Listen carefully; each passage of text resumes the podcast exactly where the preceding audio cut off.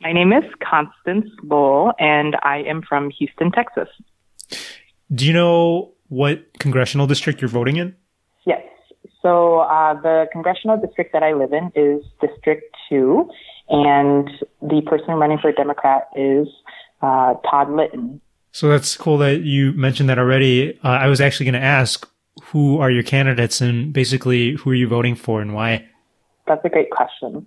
So I voted on the first day of early vote, which feels like a long, long time ago, but that was actually just last Monday.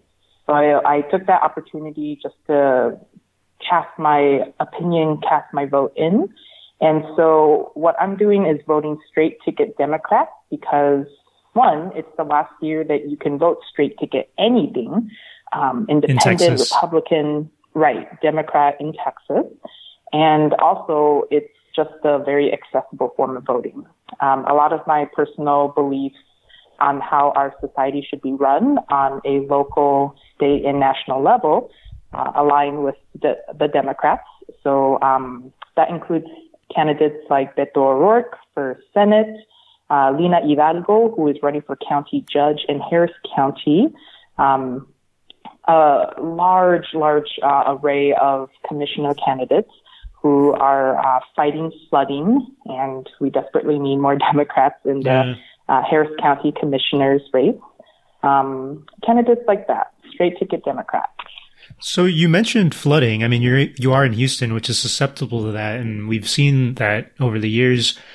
Are there any other major issues that you're thinking of in this election that really concerns you and that make you want to vote this year?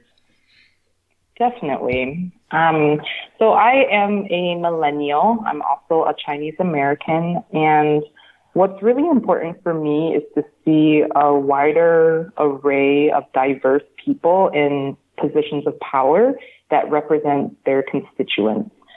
A lot of what's said in Harris County or in Houston is that we are a large city um, and we're one of the most diverse cities in the nation. But what I would like to see not only is the word diversity being used to describe us, but actually being in play in our local government. Uh, for example, when talking about the county commissioners, uh, right now, basically over precinct one, we have Rodney Ellis, who is a champion for people of color, for working people, low income people, um, and he really has committed strongly to fight flooding, to improve the flooding infrastructure here in Houston, which is ancient, completely outdated, and serves to fail its people uh, time and time again. But the situation is we only have Rodney Ellis. He's the only person of color um, on the Harris County Commissioner's Court right now. Uh, he has three other uh, co-workers, co-commissioners, but they're all Republican and they don't necessarily work in favor of their constitu- all of their constituents' interests. Hmm. So for me, uh, the priority is to really elect and push community members to elect officials that look like us, that speak our values, that live and walk alongside us, and not simply talk at us or talk down at us. Um, a good example of that is the current county judge that we have, Ed Emmett, who is known to be quite condescending and not representative of the people's interest. Why is it important? I mean, you kind of already got into it, but why is it important to have representatives that, that are more diverse or that that look more like your constituents? That's a great question.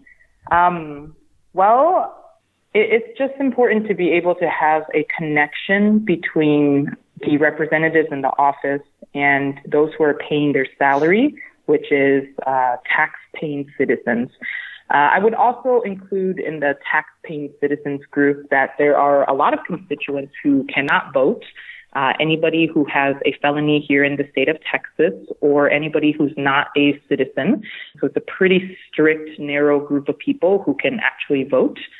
Um, but there's a lot of people within the constituency, right? And for many reasons, there's so much controversy over who is considered a human being in the state of Texas.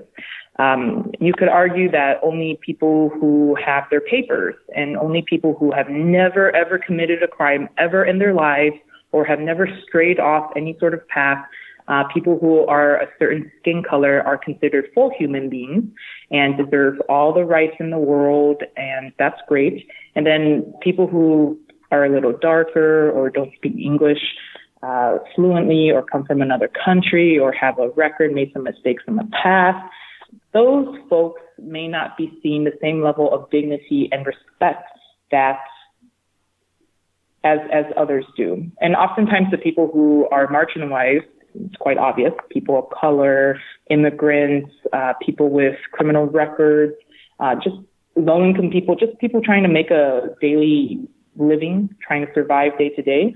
Um, so I think it's really important that we elect officials that really represent our values that come from similar backgrounds because I want to see more people be considered human in Texas. That's my honest reason.